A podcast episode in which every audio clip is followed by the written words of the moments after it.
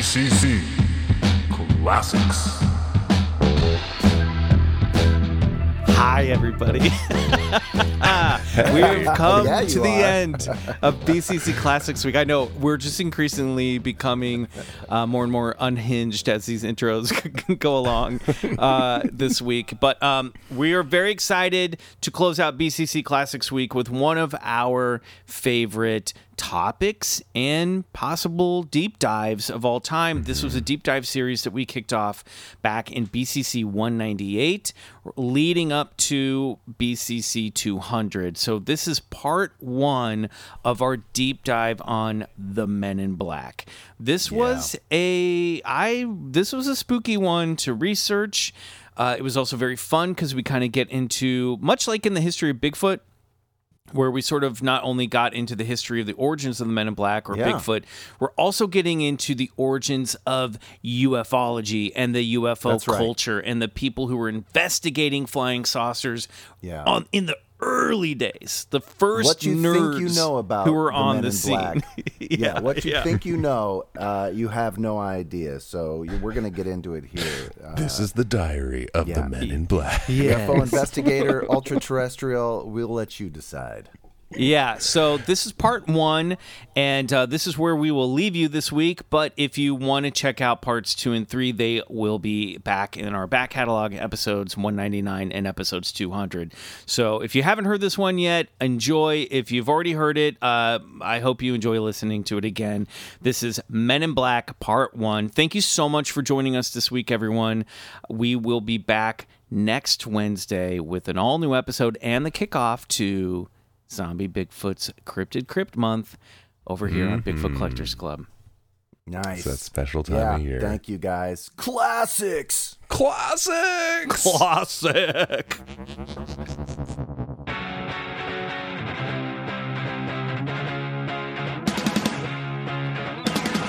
It's Bigfoot Collectors Club with Bryce,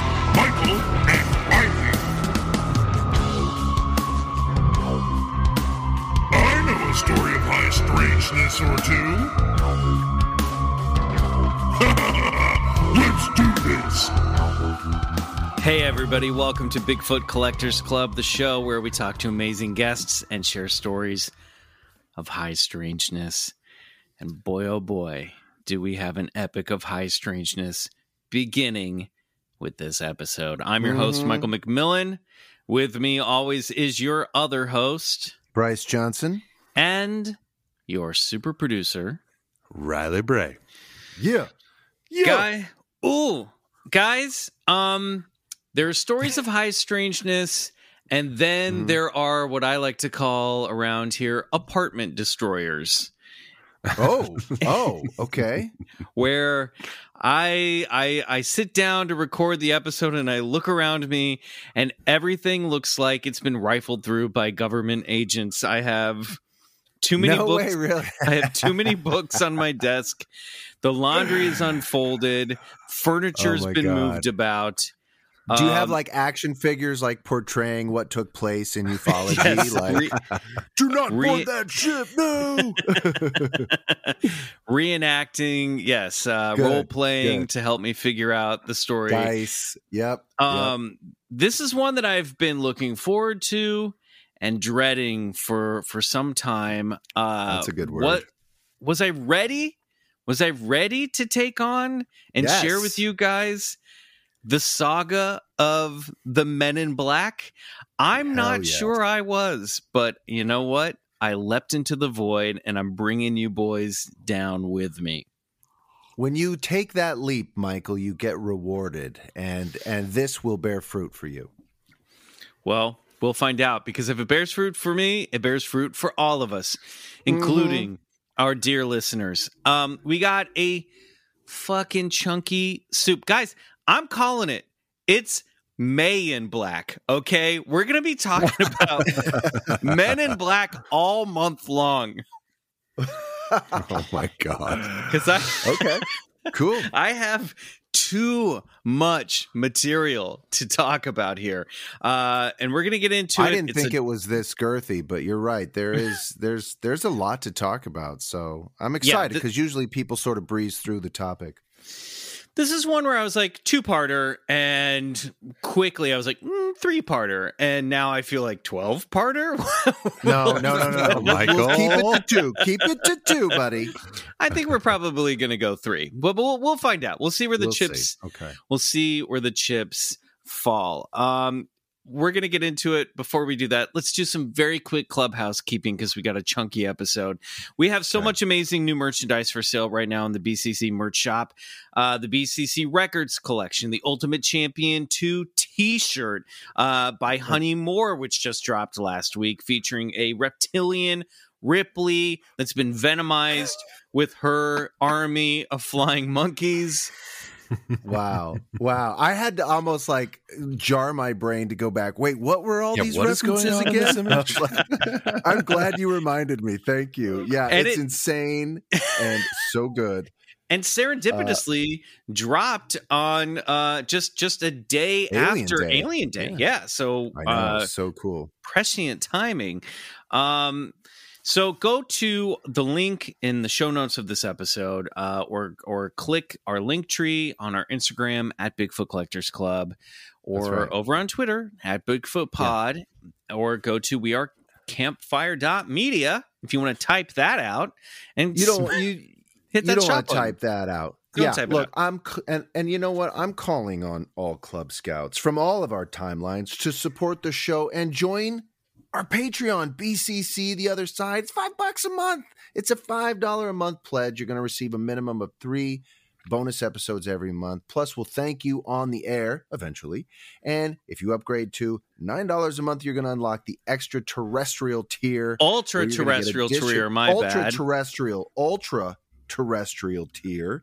Riley's get- special where- feelings corner. Special yes, Feelings Riley's Corner. feelings corner. aka where you're going to get additional weekly uh, Cosmic. tracks from Riley. So check that out as well. I mean, yeah, it's uh, you know, it, it's it's. I also call it my special feelings corner. If you listened last week, which is exactly what it is. Um, I share scores from the episode. I share demos from a record I'm working on. I share random times that I sit down and play music. I, I write a letter every week about my thoughts on music and production and songwriting and life. And it's just uh, I don't know if if if your team Riley, this is your corner of the Patreon. let me let me do this. This is usually activity. This is the type of behavior that I save for the other side. But I'm going to read. I'm going to I'm going to inject a little commenters club in here. I'm going to read some some comments from our dear wow. Patreons who who have Mm. things to say about the ultra terrestrial tier. Damn. I'm going to see if I can achieve mindfulness with this track, says MH. Yeah. All right. Um, Nice. Scrolling through here, Cosmic Track, uh, music from airports, the road home. Thank you, Riley, for putting out such amazing music. You not only calm my anxiety, but my dogs just went from barking at everything to curled up on the couch in my office only a minute into Look this track. Look at that. Amazing. Lo- loving on. this new tier and thanks for all the work you put into the podcast. That's from wednesday friday lachance. And then amazing name brendan m says this is an incredible and beautiful song. Thank you riley. Um guys what else do you need to hear? Get over to the other side or upgrade to the ultra terrestrial tier to get all the dispatches from Riley's special feelings corner. Riley, and isn't it true your music upgrades and strengthens your DNA? Yeah, that's actually a, pr- a clinically proven fact. Yeah. And does There it, it is. actually decalcify your pineal The gland? pineal gland. Nine out of 10 doctors agree Oh. that Riley's ambient Wow. special feelings decalcify your pineal. Guys. I mean, come on. Let's open Come up that on. third eye. Let's open up that third eye, everybody. Um, all right. You a little short on change. We understand. It's hard times. You don't have nine bucks. You don't have five bucks. Well, go ahead and give us a five star review on Apple Podcast, and we might read it on the air like this one. From Mariah. This podcast is one of my go tos, always. Each host is hilarious and likable, and they have so many different topics and guests, so each episode is entertaining from beginning to end. These are the kind of dudes you want to have as neighbors, so you can get this content while you barbecue and chit chat about humanoids and ghouls. Five stars. That sounds like a great Yeah. barbecue. I want to go to that barbecue. Come over to my place. I'm having a humanoid and ghoul BBQ. I don't know. I think my neighbors think I'm crazy. I'm buried to myself in my neighborhood, so I don't know if I'm like. But thank you so much, Mariah. I love that. Yes, this is our neighborhood barbecue all That's- together. Um, Right, these exactly. are the Bradleys, and then these are the Johnsons. He talks to squirrels in his bed. and he doesn't trust you. well, you're gonna trust your neighbors even less after this episode. no. I feel like. Great. And Great. listen, it could be worse. You could be creating your own haunted house in your attic. All right. this is something that happens in this story. Um, thank you, everybody. Check all that stuff out. Support the show. We appreciate it. Okay. Let's get into it. Mhm, mhm. Oh, God, you guys. Let's do it. Let's do it. Hours spent i've spent hours this week on this. I told my agents i don't have time for this audition. I am trying to solve the mystery of the men in black. Michael, can we confirm you for that guest? Not now. not today john. Not today. Um well let's kick off okay first of all i i am calling this a saga i wasn't allowed to call uh the yeti a saga it was a deep dive we haven't done an Okay. official saga since roswell people may disagree Mm. my co-hosts may disagree i'm calling this a saga people okay Great. this is the saga of the Men in Black. All right. So we're kicking off all these deep dives each time we get into one by asking Riley, what do Mhm. you know about the Men in Black off the top of your head? I'd say my main point of reference is the X Files episode "Jose Chung from Outer Space." Uh, Perfect. Who's Awesome. that wrestler that plays the Men in Black? Uh, it was Jesse Ventura, Jesse the Body Jesse Ventura, Ventura. Former Governor- Minnesota governor. Governor Right. the That was Body Jesse the Body Ventura, right? So, pretty much, and. Alex Trebek. that's- yes. So That's I'll- right. I will be picturing the two of them the entire time we're doing this saga. um, and I mean, uh, as that's pretty much it. Aside from like how much we've discussed it on the show, just about you know the bizarre behavior, uh, the ill-fitting clothes, the the strange movements, the um, Mm, mhm. just how they're sort of like this sort of uh, alien sort of uh, vibe, for lack of a better Mm, word, yes. to these to these people. Uh, that they generally visit people after some sort of paranormal encounter, Mhm. and uh, that's about it. That's pretty, Pretty much what I got. Yeah. Not bad. Uh, I, I I feel like we would be remiss if we didn't address the elephant in the room, which is of course the popular Men in Black Movie? movie, franchise. Oh, I mean, I feel Never like heard of it. There's a movie. oh, um, you, that's right. You're too young. Um, I just feel like that's probably where everybody heard this term first, if they weren't already into you know the paranormal and the unexplained. Right. And I'm going to say this the Men in Black movie is pure sugar coated fiction. The truth Right. is much dar- deeper, darker, scarier, and more mind blowing than you could ever imagine. yep. So you're saying keep the Men in Black movies title out your fucking mouth? Sorry, I had to. I just had to get that out of the way now. That was the way to do it too. Keep that movie's name out your fucking mouth. yes. Yes. Yes, Riley. That's it. I mean, a scare, you know, sadly, I still feel like that reference is is is uh timely two months after it actually happened.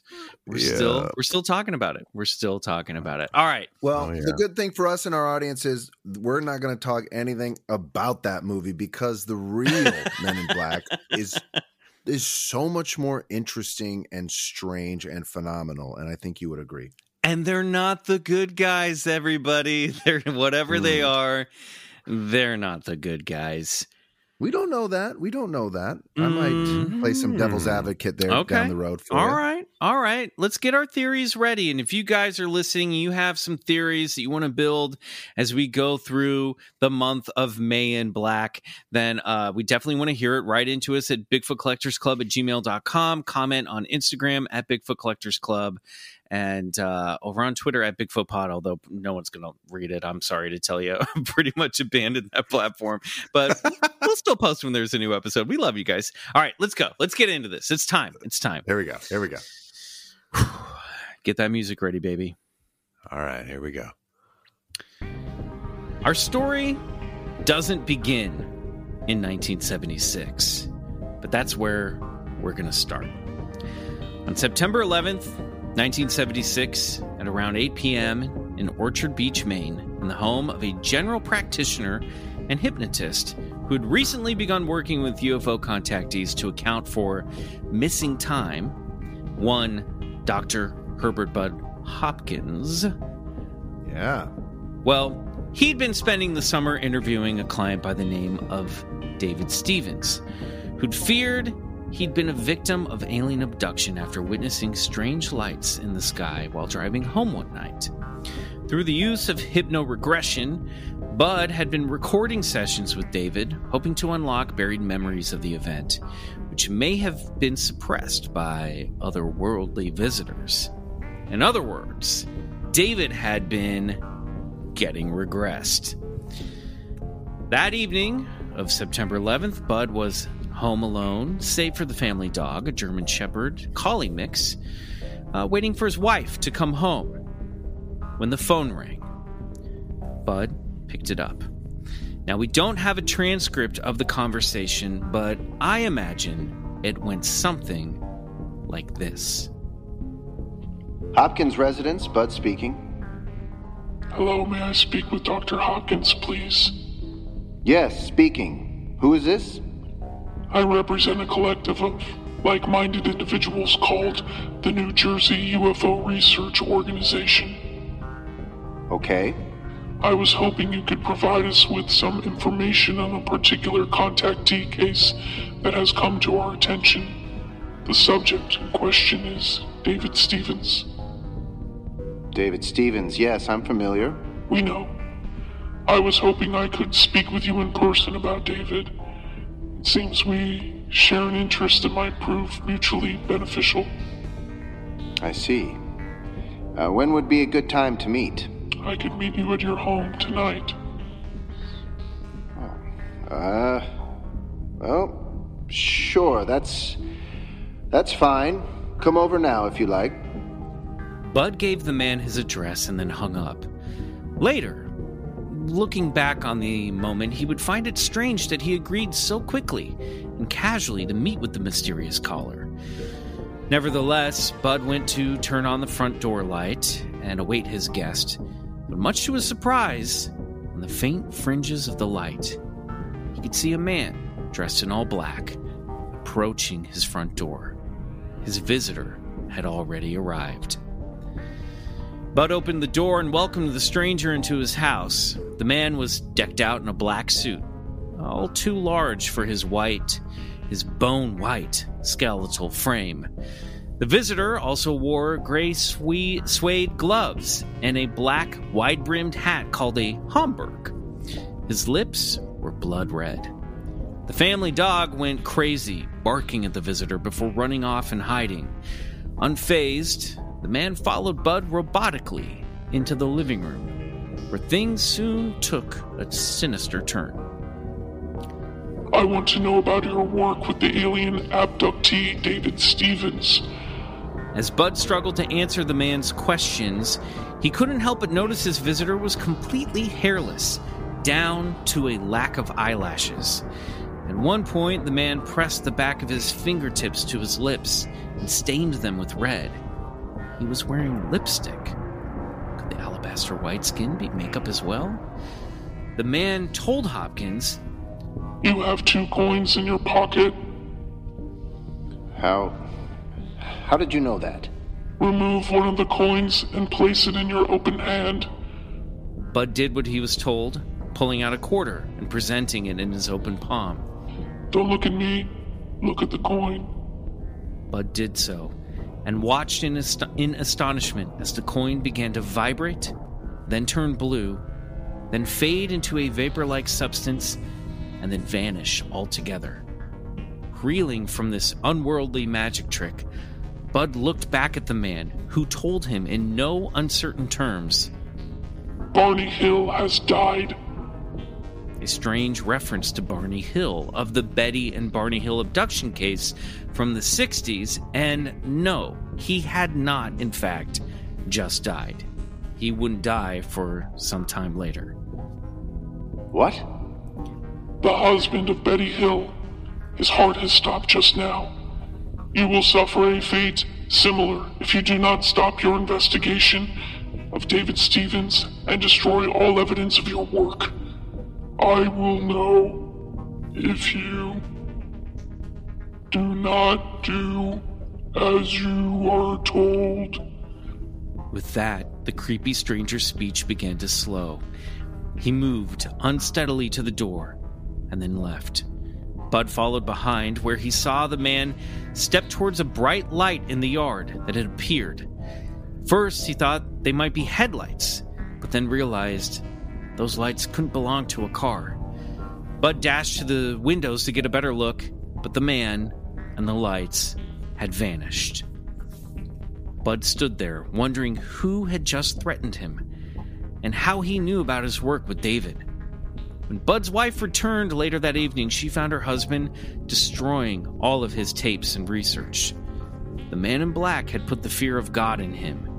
Or rather, not God, something worse, something evil. And it certainly wasn't from New Jersey. Hmm. Mm-hmm. Mm-hmm. Good line. Yeah. It, it, it took a lot of me to hold back from responding as Bud. Now you just wait just a goddamn minute there. now hold on there, you. halfway through my MIB, I was like, "Oh, is this what it feels like when you're Jared Leto and you're acting?" You're looking back, it was very Leto esque. You're right. yeah, he would ma- actually make a terrific Men in Black. Wait, Leto esque. That's a perfect liminal word for like novelty or something strange instead of Yep. I strange. Oh, that was very Leto esque. Very Leto. Oh, my encounter with the UFO was very Leto-esque. Hmm, I see. That makes sense. Yes. Well, looking into the history of the Men in Black, or MIB, is like peering into the face of one of the legendary entities itself. Intimidating, even a bit threatening. The image is before you, fully formed and striking a tall, pale white man dressed in a 1950s era black suit, complete with a fedora and sunglasses standing on your doorstep, often accompanied by two other MIB on either shoulder, requesting vampirically to enter your home for a discussion about your recent flying saucer encounter. Mm, don't They do it. They evoke the essence of a government spook, a CIA operative, or FBI agent. Yet there's something off about the whole picture. A closer look at the face, and you see it's mushed together like putty, almost haphazardly composed as if it took form in a hurry. You glance down at the feet and see wires running out of the being's socks and up into its pant legs. Its movements and gestures are off, stiff, robotic, clockwork like, or that like that of a newborn foal taking its first steps. The visage of an MIB is like a face you composed in a dream, familiar, yet when you try to hold it in your mind, you can't quite place it. That's the story itself of the Men in Black. Fully material, yet at the same time, it feels held together by dreams. A hmm. nightmarish entity that evaporates in the morning light, much like a vampire. Yeah, that's good. That's good, and that's a good word. I think we'll, we'll talking about theories later. We'll want to sort of, I think, go into why you might have chosen that word, vampire, or you know, to these to suck something's energy or blood, or you know, um, it's a good word. Well, just in the nature that it also they also show up sometimes in groups and they're asking to come inside and it's very Right. strange. They're very pale. So, when it comes to the men in black, we must ask this question What is real and what is fiction? In many ways, their story is the story of ufology, a blend of real and fake, a combination of truth and hoax, factual reporting, and shared metafiction. The Men in Black personify the paranoia that comes for you after too many late nights of researching high strangeness, the eerie sense of the strange not only looking back at you, but coming to get you. Who knows? Perhaps I will receive a visit before this series is finished, mm. although I truly hope not. And what about you, dear listener? I, I hope so. Yeah, I hope so. You- Wait, you hope I do? Yeah. I'll- I mean, that's something. good radio, you know? It's true. It is. I was walking the dog today, and there was a black Tesla and a guy who looked like Magnum PI, dark sunglasses, dark mustache. Wait, ho- an And the Hawaiian shirt? plate- No, no, no, no, no. I should, that bad, bad reference. Bad reference. More like, uh, like a George Noory type, just like Okay, you know, okay. like kind of brooding, and uh, it was something off about the car, and it slowed as I was walking, and, Oh. and the the plate caught my attention. It was like TSLA, like Tesla 001. I was like, oh, that's Hmm. interesting. What do you think you're the first Tesla? But I was suspicious, Michael. You know, I, honestly, the other night I was having weird dreams about alien grays. Hmm. And I had a dream. I had a dream. I had a dream that the, the the gray, the alien gray that I thought I saw appearing in my window way back in episode 0 right. had come back and I was receiving messages that my neighborhood had like a portal in it where these entities would come in and out, right? and and when I woke up from that dream, I had this thing that happens sometimes where like my eyes are closed, but I have those like spinning spiral checkered patterns almost like ti- millions of tiles shifting and, and making shapes when I close my eyes. You know what Right. I'm talking about? Sometimes when you're like, sometimes when you're like tripping on shrooms, you see stuff like that. You know what I mean? Yeah. Yeah. Uh, hypnagogia, uh, different patterns and shapes, and Um, y- yeah, you sort know of, what? I- it's sort of like manifesting your your three dimensional reality. yeah, it's like those carpet patterns that you see spinning in front of you. Riley, help me out here. You know what I'm talking about, right? You like to do psychedelics. I mean, I see those sober. I don't. I don't know what you guys are talking about. Oh, So- apparently you didn't like my help. Okay, fine. but it was funny because as I was having that happen, I was like, and usually that I feel like that happens when I'm having like really heavy REM or heavy dreaming and I've just woken up.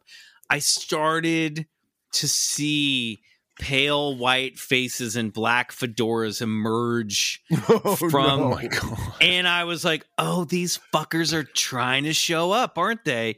Oh and man. I took a cue from a tip that comes in the book that we're going to get into, and we're not going to really talk about this today. But I was like, make fun of it, make fun of it, and it'll Make go away.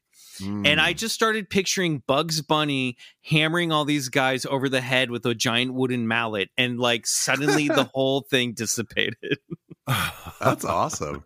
Humor is the great weapon. Yeah. yeah, Well, and and like he said, we'll go into why why he did that. Uh, why he used why he used humor to combat it because there's a theory, you know, that some purport that you know perhaps these entities, these men in black, they thrive on human fear, and so they're actually feeding on it.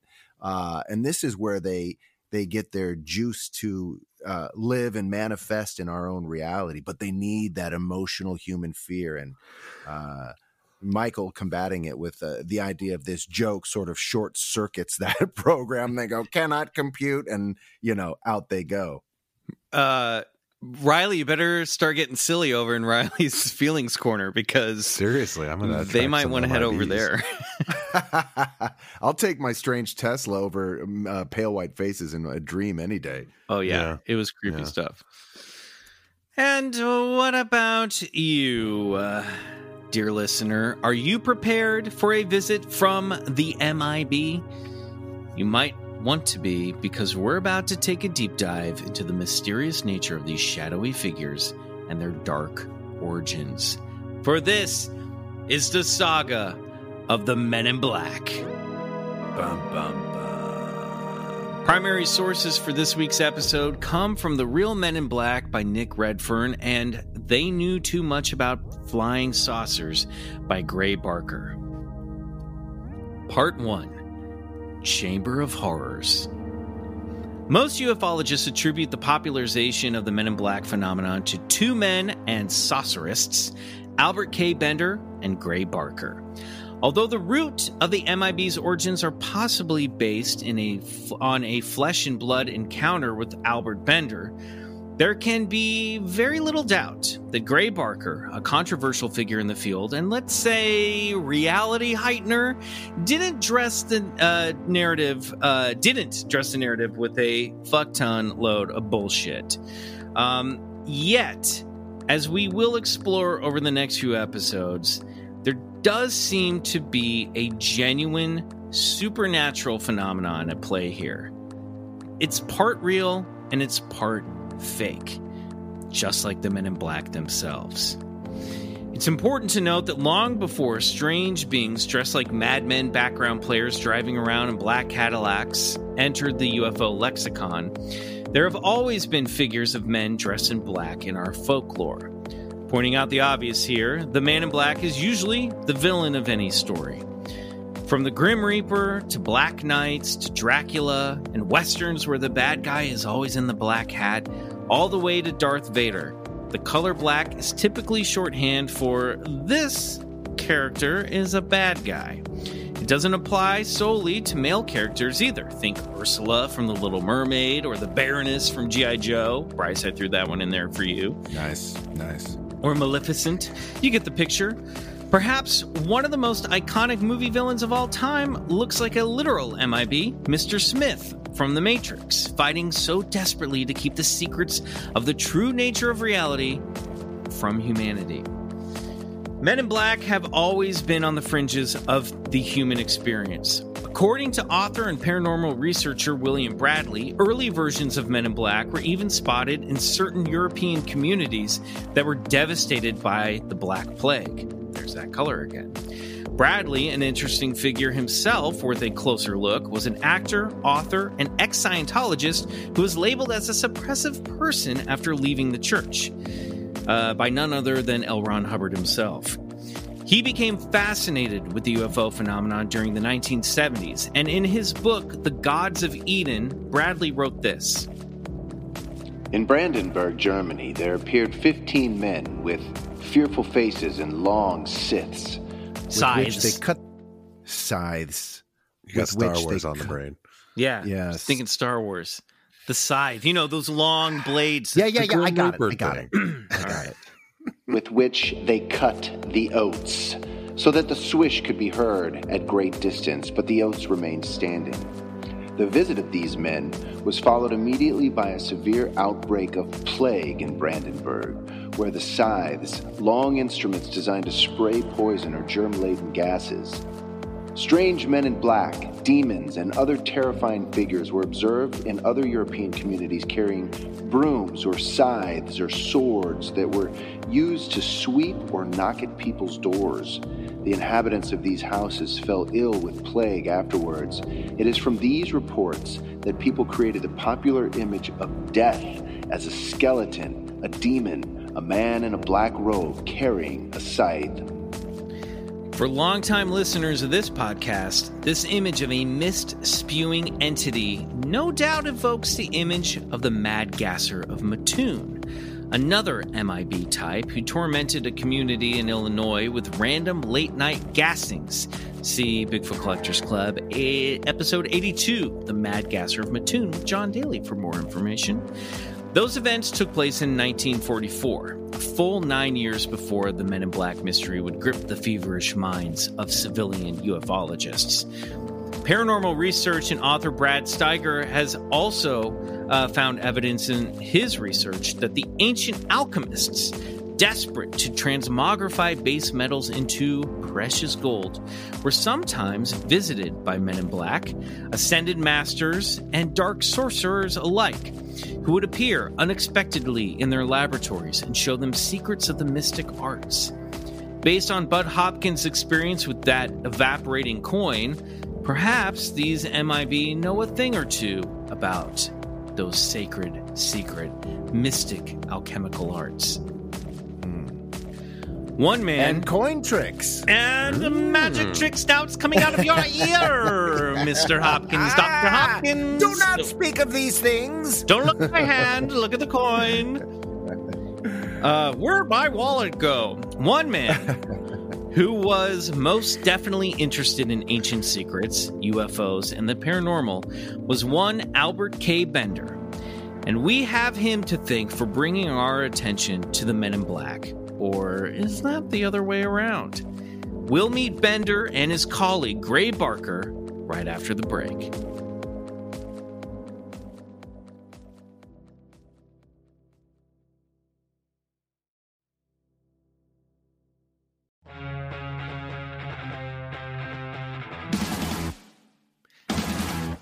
K. Bender was a resident of Bridgeport, Connecticut in his 20s when the flying saucer era began and completely took over his worldview.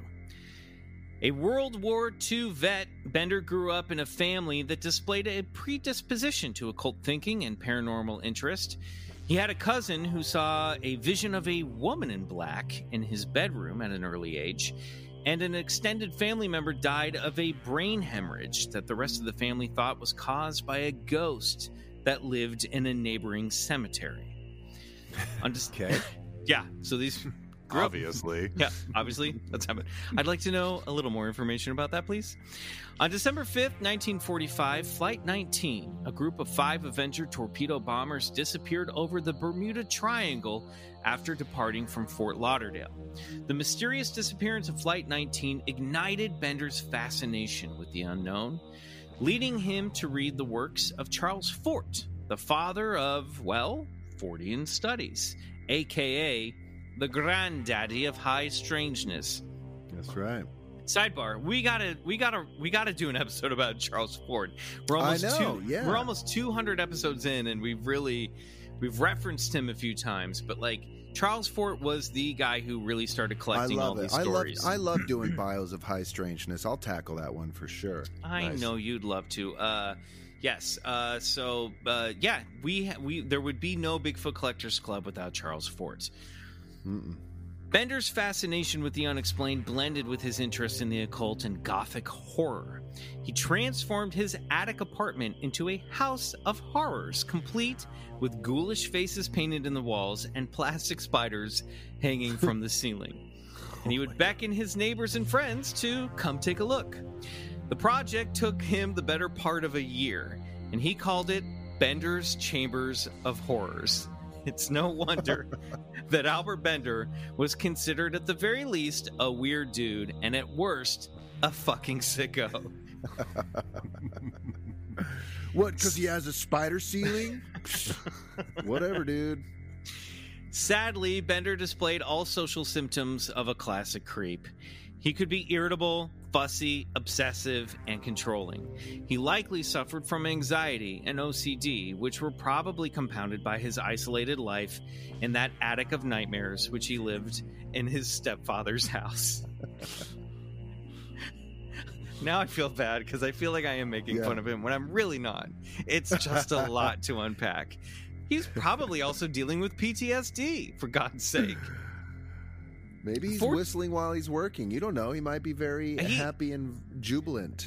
Listen, he definitely was just. I think, honestly, I think Bender was just a good old fashioned fucking pop culture nerd. Like, if Friday the 13th had existed, had, had like, not Freddy, like, he would have loved all that shit. You know what I mean? He would have been like, a, Yeah, he would have been at the New Bev every night during uh, the month of October, watching every slasher flick. I, I just think he was a nerd. he sounds like he was a wanderer too, like really interested in these sort of uh, on the precipice occult ideas and esotericism and all that. Just the weird stuff, you know, that a lot of people love, including myself.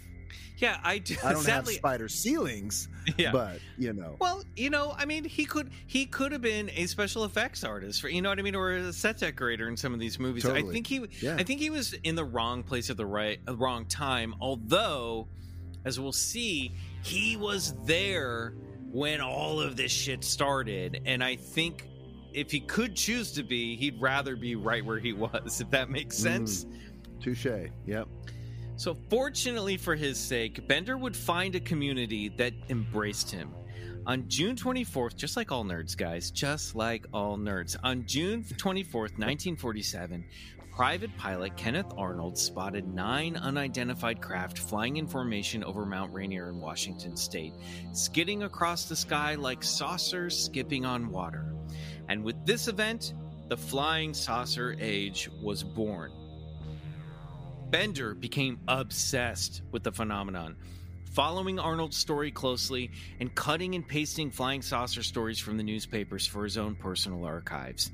Bender, a witness to the birth of the UFO age, started one of the very first flying saucer civilian research groups in April of 1952, a worldwide collective he called the IFSB, the International Flying Saucer Bureau. What a fucking nerd! I lo- I'm like, Cool. I love Yeah. this guy. This dude definitely would have had a podcast. It's Uh, like Riley, a hundred percent, a hundred percent. This league of fellow saucerists led to a growing network of UFO enthusiasts, and Bender began publishing his own magazine, Space Review. Wow. Riley, you called it just like a podcast that starts with humble beginnings. Bender's tiny empire grew quickly and became a genuine success, grabbing the attention of UFO researchers from all around the world. Bender formed a tight group of IFSB members that included Dominic Lucchesi, August Roberts, and mo- most importantly, the man who would be the most responsible for making Bender a legend, one Gray Barker. Now, Barker- Michael, I got Yeah. I got to ask you real quick. How much do you think those original space reviews are worth today? Are, are they still around? Can somebody get those? That's a really good question. Um, I mean, They got to be I, I worth don't know. a, a pretty coin, right? I would imagine. I don't know because I I don't know how mm. much of a wide demand there was for some mm. like Right. Connecticut zine, you know, published Right, out of an attic of nightmares. You know what I mean? So like, Right. but I mean, to us, yes. But that's a really great. I mean, honestly, if somebody, if either one of you want to like Google eBay and see if you can find Space Review copies of Space Review, I have to imagine it was a pretty like humble magazine. But he did he did have a global reach, so Interesting. I don't know. Yeah, I- no, I I, was just curious. Yeah. yeah and and and and obviously similar publications would follow you know what i mean um and publications that we've quoted here on on the podcast. Um yeah i'd love to find out. That would i mean that would be really cool to see. Um so gray barker. Now i like to think of gray barker as kind of the stan lee of the burgeoning flying saucer craze. He was a Okay. mov- he was a movie theater booker from West Virginia.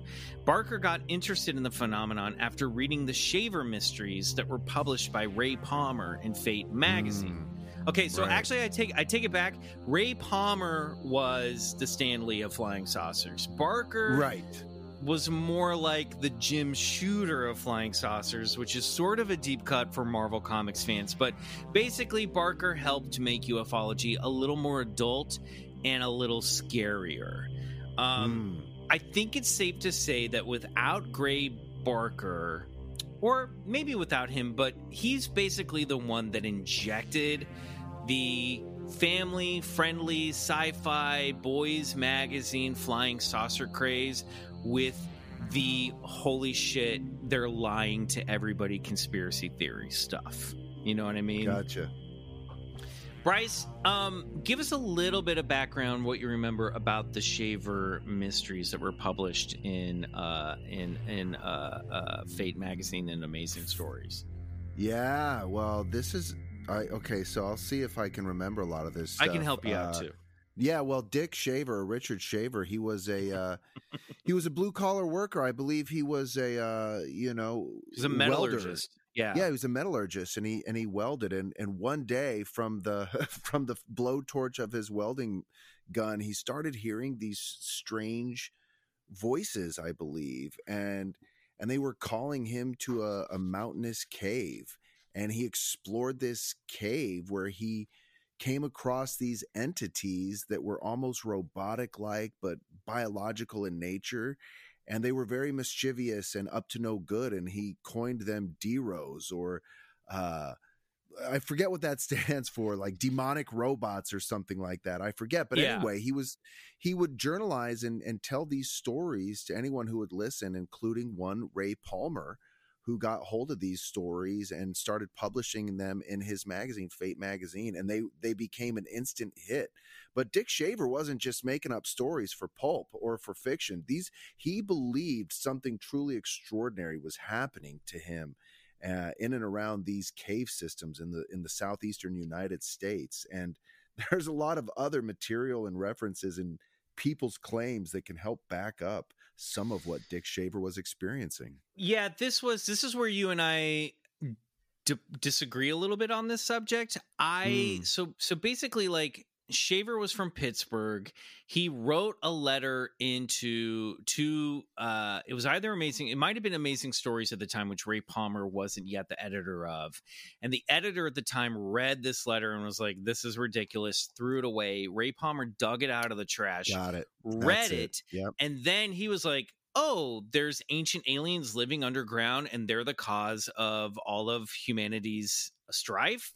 Like if Right. any negative feeling is ca- is actually caused by one of their evil ray guns, there's something here. And then Ray Palmer took Dick Shaver's letter, embellished it, gave it a little bit of a, a nudge, and then that became popular and that encouraged Dick Shaver to send more stories in.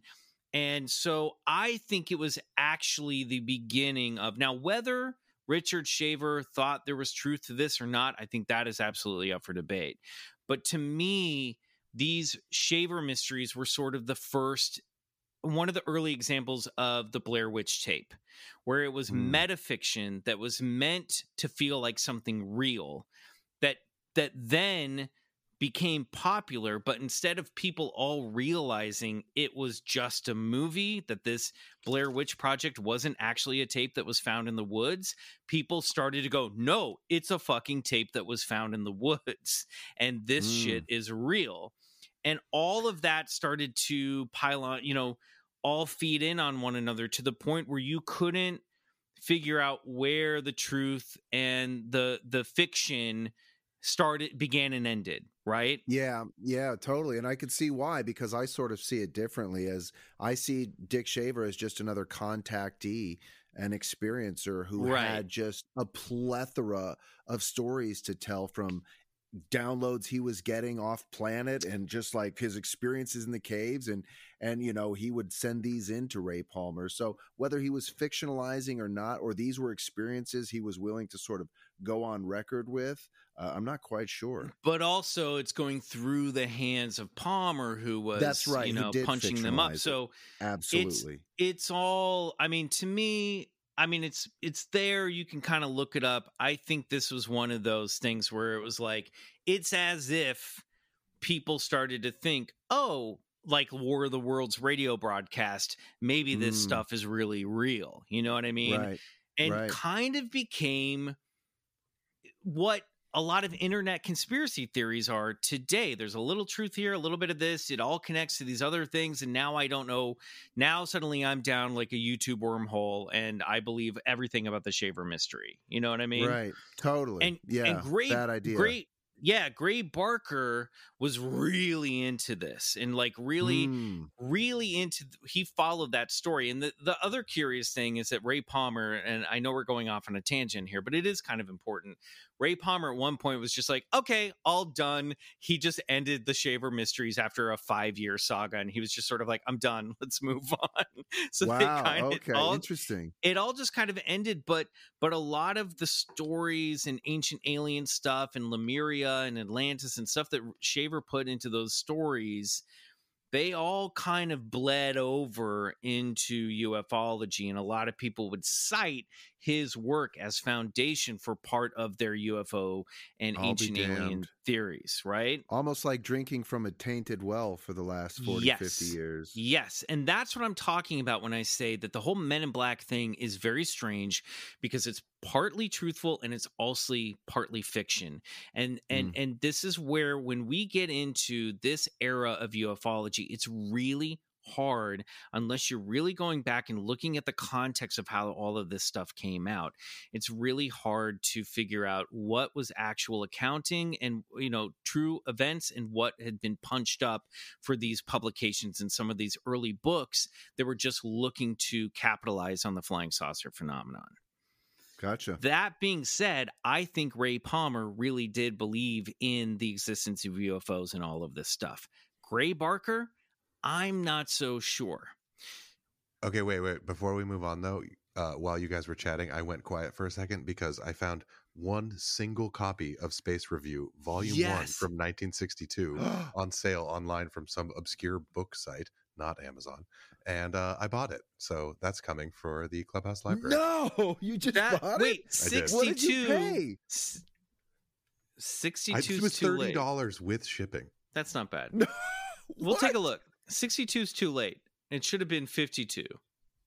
Oh, it's probably just mislabeled. It's like Yeah. it's like a handmade like printout. I'll send you guys the cover. It's, Total No. zine, right? It's oh, dude. very very zine. Great. Yes. Oh, Ah, that's so killer. Amazing. Super producer coming through. Yeah, yeah, Nice. I got you guys. All you right. own shit now. yeah, original copies. All right, carry on, carry on. Gray Barker, who loved a good story and was a great it was great at spinning yarns himself, closely followed Kenneth Arnold's account as well as his investigation into the Maury Island UFO incident, which Barker embellished greatly in his 1956 book They Knew Too Much About Flying Saucers. Barker's version of the story, which took place in 1945, just prior to Kenneth Arnold's encounter over Mount Rainier, involved a man in a black suit knocking on the door of one of the eyewitnesses, Harold Dahl, and inviting him to breakfast in his brand new black Cadillac. Over breakfast, this mysterious individual recounted verbatim everything Dahl and his colleague Fred Chrisman had witnessed one day earlier, involving a UFO shaped craft that allegedly spewed hot molten debris over their boat in the Puget Sound. Barker's version of the story, which took place in 1945, just prior to Kenneth Arnold's encounter, involved a man in a black suit knocking on the door of one of the eyewitnesses, Harold Dahl, and inviting him to breakfast in his brand new black Cadillac. Over breakfast, this mysterious individual recounted verbatim everything Dahl and his colleague Fred Chrisman had witnessed one day earlier involving a UFO shaped craft that allegedly spewed hot molten debris over their boat in the Puget Sound. Dahl, according to Barker's version of the story, was shaken by this revelation, as if the man in the dark suit had been there himself. The man then warned Dahl What I have told you is proof that I know a great deal more about this experience of yours than you will want to believe. He then told Dahl that he and Chrisman had witnessed something they weren't supposed to see, and that if he didn't want anything bad to happen to him or his family, he should stay quiet. Stay quiet. Yes, stay quiet. If this version of the story is true, then this would place an MIB at the scene of a UFO encounter as early as 1945, several years before Albert Bender would encounter them himself, which we will get into momentarily.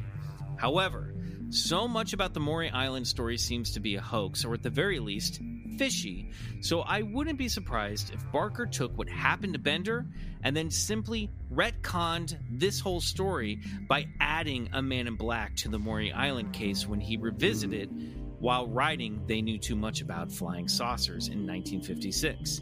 That's the problem with Gray Barker. We can't really trust his word on anything. This is also why sucker. yeah, UFOlogy is sometimes so frustrating to unpack and why so many people just give up and call it all horseshit. But Here's not Michael McMillian. Not me, not Bryce Johnson, and certainly not, Not Bryce Riley Johnson. Bray. Not Riley Bray. No. Here's uh, UFO researcher Jerome Clark's take on Barker, as told to Nick Redfern from the book The Real Men in Black. Barker started out as a serious figure, but relatively early realized that he was never going to solve the mystery, so he might as well have fun with it. Thus, all the exploitations and even outright hoaxes. Only he would have known what he really believed. And yes, he was a magnificent storyteller. For more on the Maury Island UFO incident, check out BCC 46. Anyway, back to Albert K. Bender and his growing UFO researcher empire. Things began to take a dark turn and a paranoid turn for poor Bender during the height of the IFSB's activity. In July of 1952, during what surely was a very busy summer for Bender's members, I mean, a huge flying saucer flap was happening across the country. Summer ever. Bender's greatest summer. Er, er, er. Bender received a strange phone call.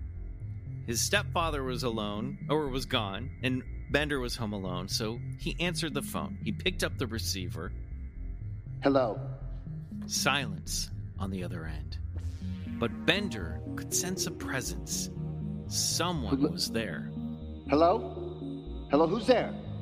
Huh? Who's there? Still no answer.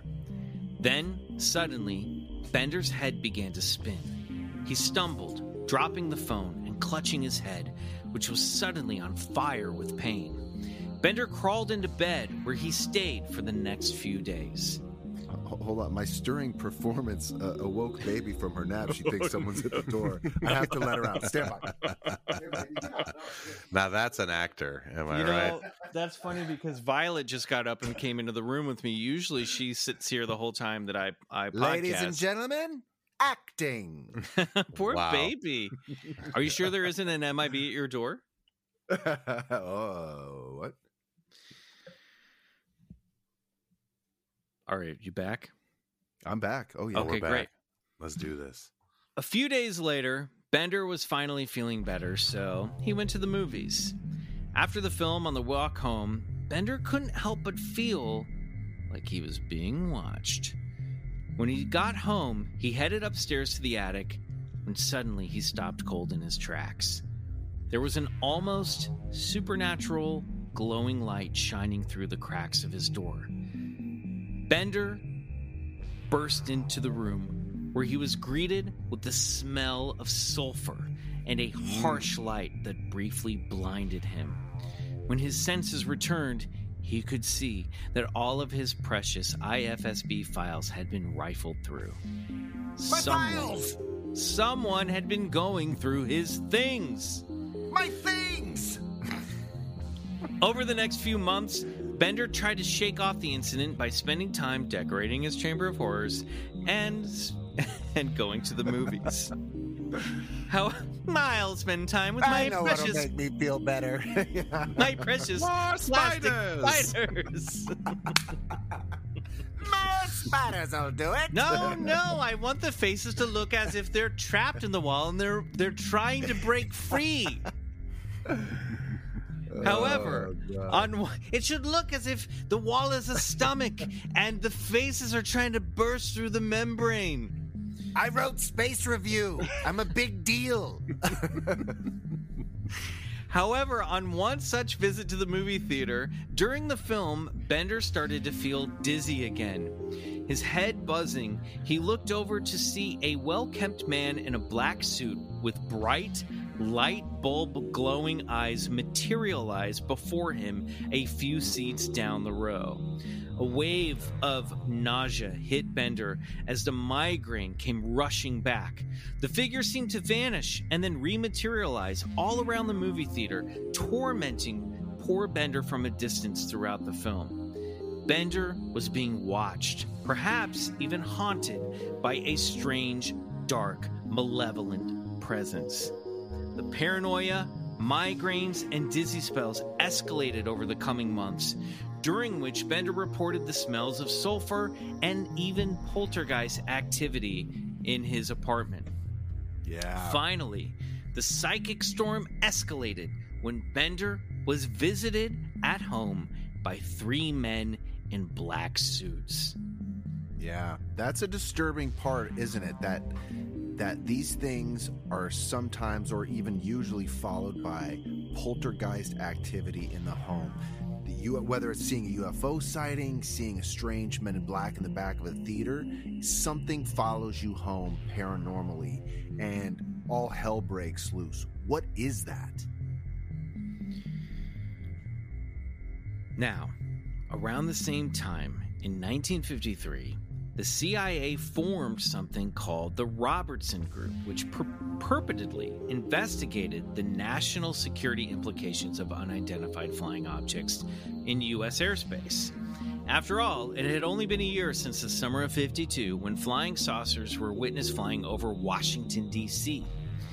It is very likely, in fact, highly probable that at least the FBI and or maybe the CIA were keeping tabs on civilian UFO research groups trying to get to the bottom of the flying saucer mystery by sharing all of this information, especially ones as popular as the IFSB. Also, Well, uh, what a great resource for the FBI because these are the people that are gathering all of the eyewitness testimony. Yeah, hundred percent. And look, you know, if you're questioning whether or not like J. Edgar Hoover's uh, new burgeoning agency would be interested in like little UFO groups, let me tell you, absolutely he was. He was interested in the Soviets taking advantage of these groups and uh, propagating misinformation, disinformation, or even you, you have to remember the effect of something like War of the Worlds that took place. So, you know, Edgar Hoover was worried that they might use this UFO uh, thing to cause a diversion, giving them the impetus or surprise moment they needed to do a surprise attack. You I guess this is also where I should pause and say that um, I think that we're guilty of continuing a overhyped uh, legend that so many people believed the truth about War of the Worlds, and that many listeners have pointed out to us that that was probably maybe not factually accurate. However, totally.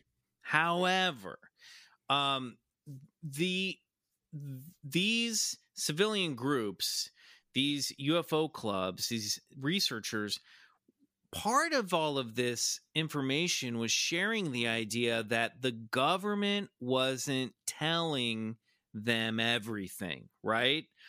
And so it seems to me logical that where there's mistrust of the US government, there's room for let's say in in Hoover's mind, in the FBI's mind, in the CIA's imagination, that seems prime for a Russian spy to slip in and start pushing more distrust of the US government out there, right? Yeah, that's a great point. Yeah.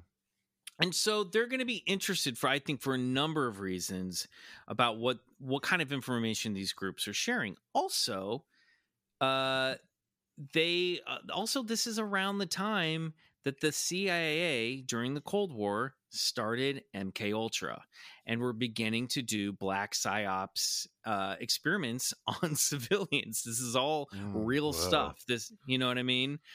And so I could see their interest in maybe popping around to intimidate people just to see how they react, or maybe Learn showing up. Hmm? Learn the lingo. learn Yep. the lingo, but also like, you know what? Let's shut these guys up. But what if we put on white makeup and red lipstick and act real weird? So when they tell their friends about it, they'll sound fucking crazy and therefore Mm. make the UFO stuff sound crazy. Because there's also the chance that they're they do have government, you know, aircraft or top secret weapons that they're trying to cover up. I don't know. It just it seems like this this time period was just a free for all for like men who had been at war Right. and now we're bored and we're freaking out and not going to therapy and dealing with all this bullshit and just trying to scare each other. you know what I'm I can, saying? that's so great. I can imagine like a bored FBI meeting room. Like they're just what are we going to do today, boys? Uh, those UFO groups are causing a lot of ruckus. Why don't we uh, go take a look at what's going on over there? Make sure you grab your wife's lipstick. oh, yeah, It's well, gonna get him word. weird. Now, it's not that I want to put this on. That's not it. It's that I want to scare another man. Yeah, it's for mind control, see?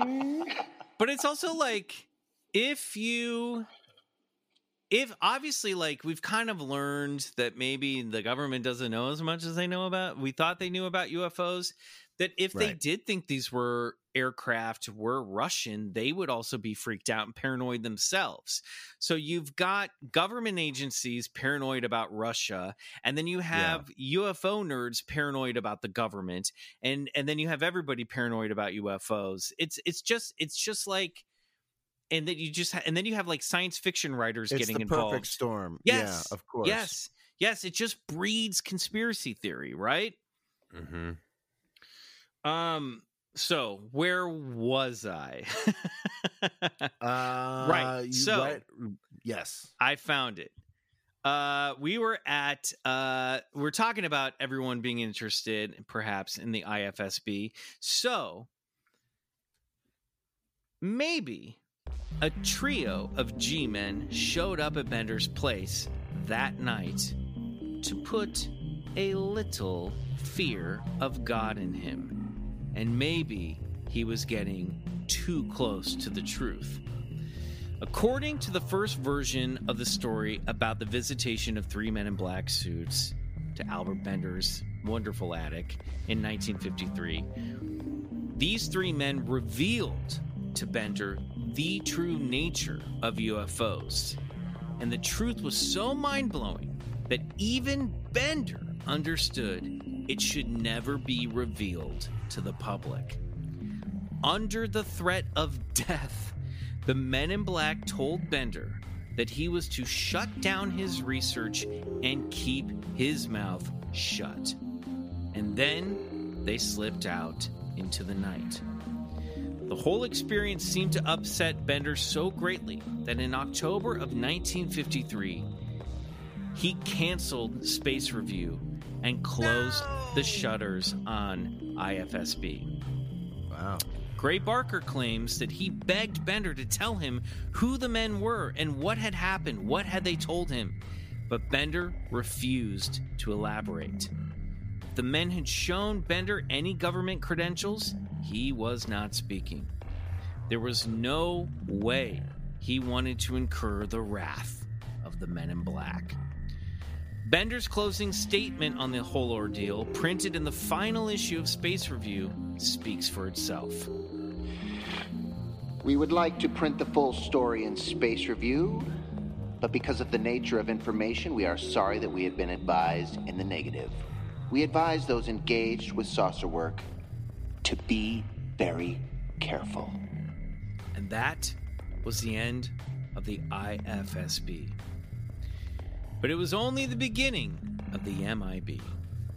Over the next 50 years, many others would come forward with tales of strange encounters with these dark visitors, including their appearance in the town of Point Pleasant, West Virginia, during the reign of the legendary Mothman. And we'll get into all of that in part two of The Men in Black. Wild. All right. Wild. There you go. Pulling the threads, man. Pulling on them threads, man. Riley, now where's your head at? I just want to like find all these vintage books and You've um, been just looking at old magazines for the past 10 minutes, haven't you? no, I haven't, but I'm really excited about my copy of Space Review. I'm just sort of like fantasizing about it. I was, I mean, I don't know, man. This is like, it's so like layered and bizarre, and um, these guys are like really kooky characters that I'm very uh, intrigued by. Um, ah, I, I, I don't know what to make of it. it. To me, it feels like some psyops kind of vibes Yes. Like- yeah, yeah. like uh yeah like you're saying like early mk ultra like toying with kind of the the paranoid sort of fringe people um i'm excited for you to convince me otherwise i'll say that much There's, I mean, we're going to get into it. I mean, I think that it's probably likely that Bender was visited by just some suits, some G men, and they were like, "What's this shit? What's going on here?" I think Bender was possibly having a psychotic break. I think he was probably very paranoid, under a lot of stress, had a lot of underlining, maybe mental health issues that weren't being addressed. And he was somebody who, because apparently this period of paranoia just lasted for so long that I wouldn't be surprised that he had some kind of psychotic break. And then when you have government dudes showing up on your doorstep, it just reinforces all of that paranoia that you've been Oh, going 100%. through, right? Yeah, yeah, yeah. Um, but I don't know, and I don't know how much of it has been filtered through Gray Barker and him taking what had happened to his colleague and and punching it up. But Right, of course, yeah. I definitely think, I for sure believe that literal men in black suits were were checking on, in on all these guys, especially during the Cold War and all this stuff. I think they were just like, what are these guys talking about? What do they know about national security? What do they know about Mhm. UFOs? And do they have connections to Russians? Because they were just as fucking paranoid uh, again about the Russians as as these guys were about the government and UFOs. Yeah, I think that's like the most logical kind of conclusion about this is it's like a paranoia par- a paranoia feedback loop and like Mhm, everyone's out weirding each other and it's just like yeah, they're just wigging each other out, you know? But then you get into these Mm. stories of like Bud Hopkins, and you're like, okay, what the fuck is this, Well, right? Yeah, well, Right, look, right. I I offer I offer a different view. I mean, look, let's let's just say uh, that perhaps it was something more supernatural. You know, perhaps they were feeding off of. You know, perhaps these visitors, like the UFOs themselves, they transform and they manipulate over time. So perhaps these visitors to Bender's strange apartment and in the back of that dark movie theater you know, sort of presaged itself as, you know, Gary, using Bender's own thoughts and and sort of sort of mind paranoia manifested as somebody in a dark suit and with a with a dark hat that might be considered like a man of the government, you know. Uh, but when upon closer inspection, it's falling apart at the seams. The face doesn't seem right. It doesn't move. It doesn't talk right.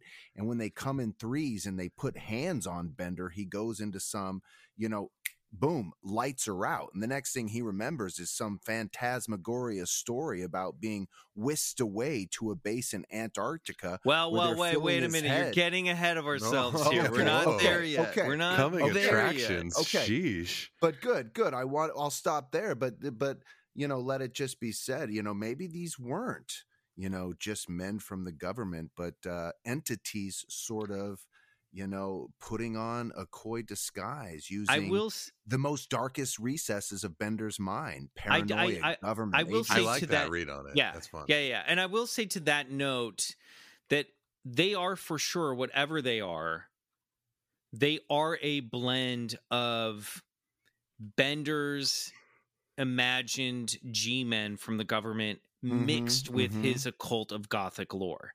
So they Yeah. are part vampire and they are part government spook. You know what I mean? right. Right. And that's why I think they behave in the way that they do.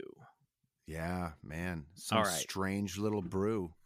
guys i told you May in black get ready we're gonna get into some weird shit um all right before we sign off let's get some plugs boys what do you got riley I mean, I I just I haven't brought it up in a while, but uh, maybe uh, follow me on Instagram. great I'm at I'm at Peace Drone. Um, I, I I use social media now, so you know, and I have for a little while, and I'm actually kind of enjoying it. So and a good at it and good Oh, at it i mean if you oh, want a, thanks. a an artful uh follow you're gonna get better shit off uh riley than you will me for sure Uh, Not that it's a competition, but thank you. no, but I mean, you've got you've got your yours feels very curated and and stylish. I think people can No, appreciate I'm, that. I'm putting in the effort. on brand. Yeah, give me a follow at Peace Drone. That's my plug. Great, Bryce. Cool. You know what I'm shaking you down for? Expedition Bigfoot on Sunday nights, Travel Channel Discovery Plus. Uh, you don't want to miss it. Be there. Fantastic. And uh, I have another podcast, Slate Your Name. Check it out. Talking to actors about all the things that we worry about and all the things that are fun about our business. So check that out wherever you get podcasts. Guys, thank you so much. Hope you enjoyed this uh, week's episode, part one of Men in Black. Stick around for the rest of the month. Until next week, good night. And go get regressed. Oh, there's someone knocking on my door. Could it? Don't, do not answer it unless it's with a joke.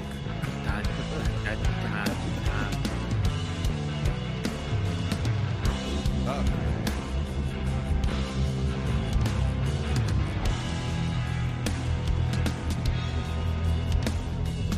Bigfoot Collectors Club is produced by Riley Bray and Michael McMillian and scored and engineered by Riley Bray.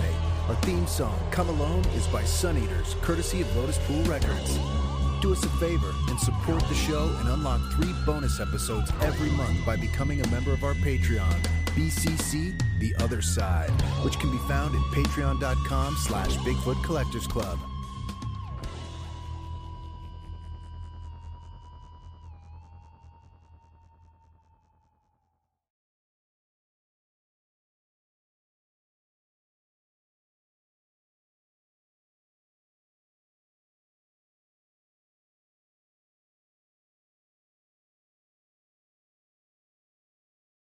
On a summer night, Douglas Wag Jr. lay motionless across a strip of railroad tracks before being struck by an oncoming train. I'm investigative journalist Delia D'Ambra, and my investigation into exactly how Doug died took me into the depths of a bizarre mystery. It was really hard to understand what was fact and what wasn't. A mystery that has led me from one suspicious death to another. Listen to Counterclock now, wherever you listen to podcasts. Hey guys, Heather Ashley here, host of the Big Mad True Crime Podcast. If you're looking for a true crime podcast with all of the details and none of the small talk, you have found your people. Each week, we dive deep into a new case and learn everything there is to know from getting to know the victim and the impact their case has had on those around them, to the investigation into what happened to them and who is or might be responsible. And if the bad guy looks like he might drink whiskey by a dumpster or has the social skills of an ogre, we say it because we were all thinking it anyway. As the name suggests, we get big mad over true crime, and I would love to have you join our incredible community of listeners with big hearts and zero time for small talk. Subscribe to Big Mad True Crime anywhere you listen to podcasts and listen to new episodes every single Monday.